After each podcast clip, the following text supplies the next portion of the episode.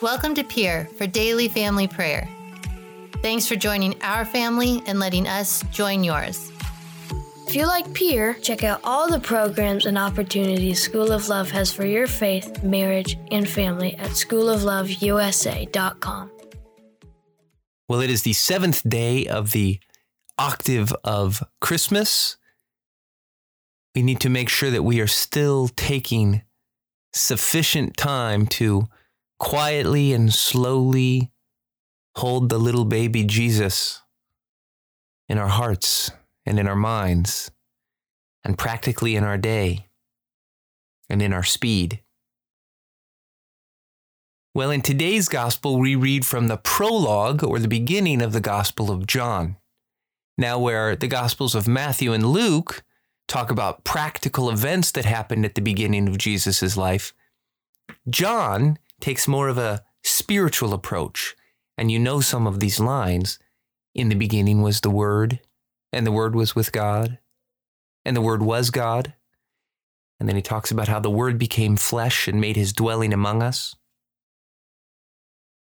Well, one of the many wonderful things about the apostles carrying out the Great Commission is how they carried out the mission. They certainly went everywhere preaching the gospel and baptizing people in the name of the Father and the Son and of the Holy Spirit, just as they were commanded. But as they did it, they witnessed to the fact that they had seen Jesus' glory. John says here, We saw his glory, the glory of the Father's only begotten Son, full of grace and truth.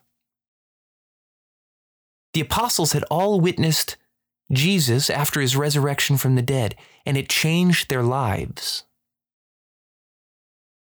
A true experience of Christ should change our lives.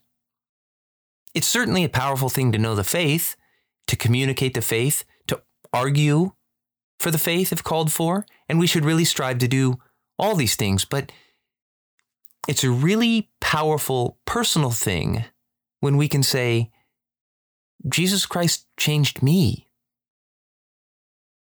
This is a really strong witness to a desperate world. When we say, We saw his glory. Have we seen his glory?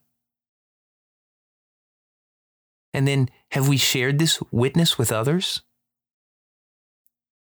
A great Christmas gift to another person might be giving them our personal witness of how Christ has worked and come into our lives.